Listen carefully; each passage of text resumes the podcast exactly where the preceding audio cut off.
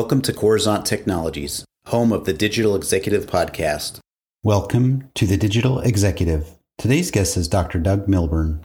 As a longtime entrepreneur and innovator, Dr. Doug Milburn thrives on solving problems. For more than 35 years, he has brought his vision and passion to manufacturing, engineering, software development, and process engineering.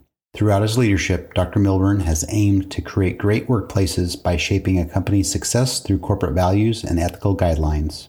Born and raised in Nova Scotia, Canada, Dr. Milburn earned his undergraduate and master's degree in physics at Mount Allison University before finishing his studies with a PhD in mechanical engineering at the University of Waterloo. Well, good afternoon, Doug. Welcome to the show. Thank you very much, Brian. You're very, very welcome. Glad to have you on and glad to be another great guest and colleague of, I'd say, Philcom Global. John Phillips is just an amazing agency and, and person and entrepreneur. And I'm glad he continues to bring some great, amazing entrepreneurs like yourself. So we're going to just jump right into the questions, Doug. We're going to talk a little bit about your career as an engineer, serial entrepreneur, and now the founder and chairman of Advanced Glazings Limited. Could you share with our audience the secret to your career growth and what inspires you?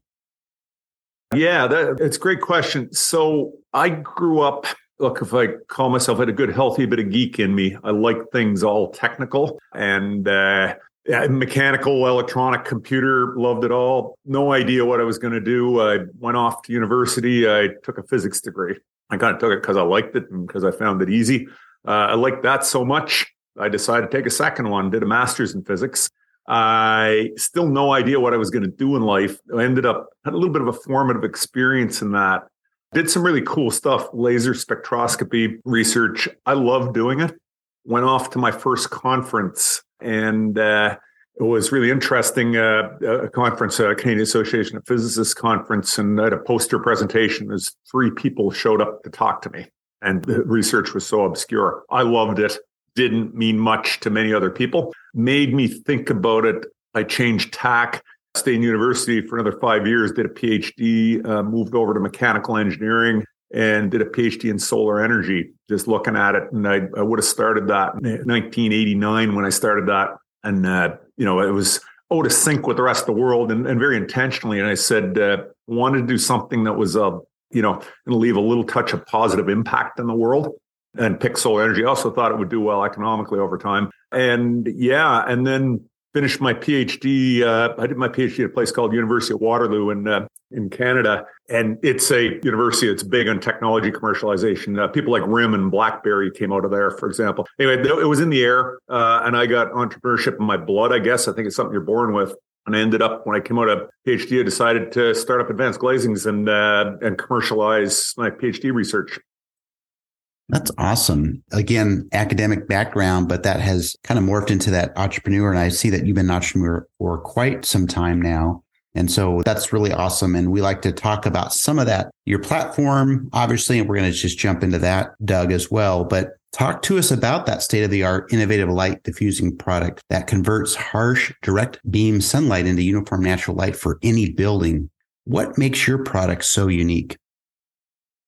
You know, it's interesting. Uh, I think in the world of technology, we're in a you know materials technology, I guess you'd call it. And, and like anything in technology, you got to understand, understand the technology. You really have to understand the problem that we are solving. It's about buildings and it's about human beings in buildings. You know, we go into buildings, you know, one of the big reasons we get go into a building is to just, uh, it's shelter, right? And shelter, part of it means getting out of the sun. But if you do too good a job of getting out of the sun, you go into a cave. And buildings that don't have a connection to the natural environment. They don't have that interaction with light. They're not very nice. And I think everybody can relate to it. You know, big box store, a Walmart or something like that. You go into those buildings and they're functional, put a lot of product in there. There's people working there, but they're, they're not very nice buildings to be in. So you got to create that connection. You got to get natural light into a building. But when you bring natural light into a building, you get two problems. Well, what, what we use is glass. Glass been around since Roman times hasn't really changed all that much. We actually call it vision glass, and I'll get to the reason why we call it vision glass.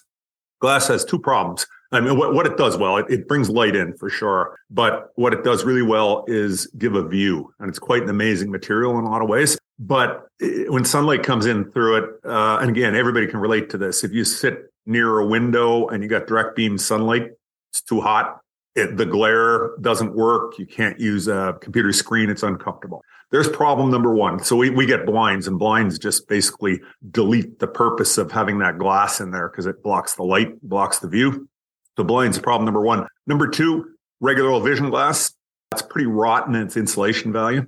So becoming a real issue today and, and vision glass about R3 to R4 insulation value.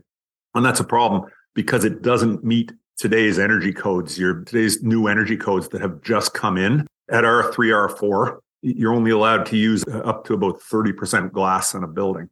So let's get into what we do. So we created something called Solera and created it a number of years ago. Actually, it's resulted decades of research and uh, we now have about 2000 architectural projects built with it.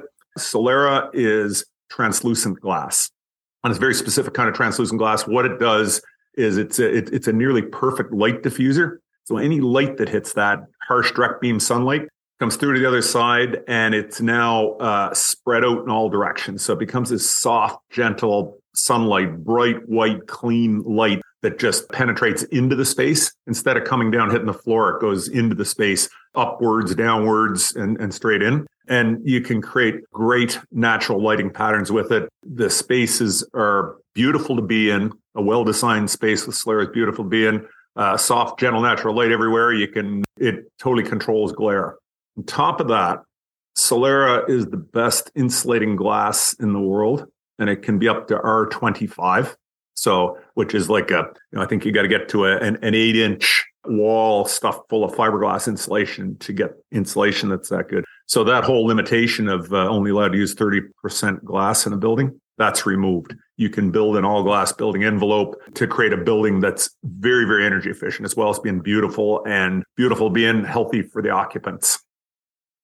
That's awesome. I love that. You've actually innovated a way to fix that light problem, but also insulate the building and make things more energy efficient. That's pretty cool. Doug, we're going to jump a little bit more into tech here. And if you're comfortable with sharing some of your technology there, but are you leveraging any newer emerging technologies in your business? And if not, feel free to talk a little bit more about Solera if that's the uh, obvious answer here. We are new and emerging technology, uh, whole basis of what we do. So, and to get into you look at Solera and you see a, a very elegant looking clean white glass unit. And when you get inside that, there's a whole bunch of materials technology that that again about three decades worth of research. There's something in it called honeycomb transparent insulation, and which is something. Uh, it's a honeycomb structure that's in there. Uh, it provides insulation and it also provides structure for a second insulation material that we put in there. That was developed by us. Uh, it was actually invented by my PhD supervisor and commercialized a couple of times not very successfully. And then we developed, we spent actually a better part of our first four years were spent just learning how to manufacture it and optimizing materials for it. There's a bunch of technology goes into making the glass units when you go into our, our manufacturing plant. It's a completely unique manufacturing process. Resembles making regular double glass units in a, in a very broad way, but that similarity ends pretty quickly. We have about a dozen patents in that whole process on process and product. We've also developed something called so so most of our glass, our solar glass goes into conventional framing systems, things like curtain wall and window systems. But we've also branched out and we have a variation of it we call Solera wall. And Solera wall is translucent and vision glass panels. And by panels, it, it's a system that where the glass gets applied directly over primary building structure. So directly over steel, or we actually have a timber frame building in construction now. It's a, a library and town hall project, and uh, it goes on without using framing. So we leave all that aluminum behind and all the associated labor with it. So uh, builds faster, better insulation value because you don't have frame cutting through your building envelope, conducting heat out or in. Yeah, and, and, and it builds faster. It's got a really cool look because there's no framing. So it's got this elegant, completely lean look uncluttered look to it. And la- last thing I'll mention technology that we use, we're heavy users of is so we developed this new material that can do great things in a building, but buildings are both design, right? And it's a, it's about the architecture and the engineering that goes into them because there's so many aspects to buildings. So our materials They're a key part of creating a great daylighted building, but it's got to integrate in with everything else, and uh, it's got to in- and it's it's got to integrate in with view.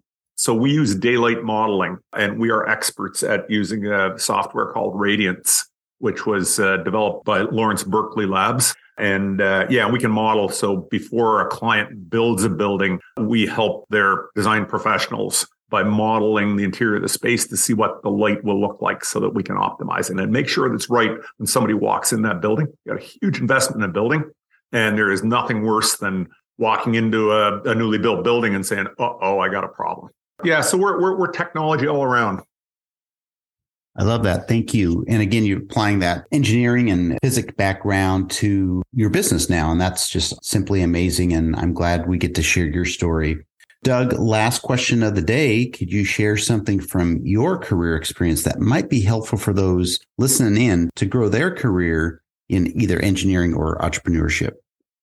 You know, I think about business and, uh, you know, an insight I've gotten over the years and, uh, and it's become more and more clear to me as we move along. I'm a, a fan of team sports. I, I, I played rugby through my university years, grad school years, and I played hockey forever. I actually played almost over 50 years of hockey love team sports, love getting together people, love going for, you know, a common goal together, you know, playing a game, getting challenged, and then, you know, sitting down in the dressing room after, you know, talking, uh, crack a beer open, tell stories. I love that.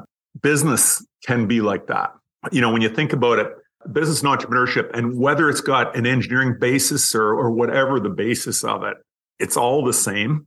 And it's the joy in it. And I also think that you get to a much higher level of success if you understand that. There's customers out there. We're there to serve customers, to make them happy, to delight them, to do something that, that really thrills them. That's going to create a great business, make it prosperous.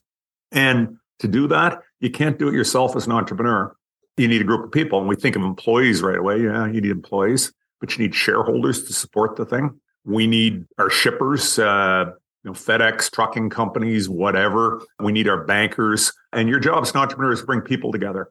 And uh, and it's a team effort. You're playing a hockey team, you got a goalie. You better support your goalie because you're not going to do very well if you don't support your goalie. You know, you look at that, everybody related to a business, every stakeholder in it, and every customer, their success is the business's success. And you do that and you figure that out and orchestrate that, and you will have a bundle of fun doing it and you will prosper.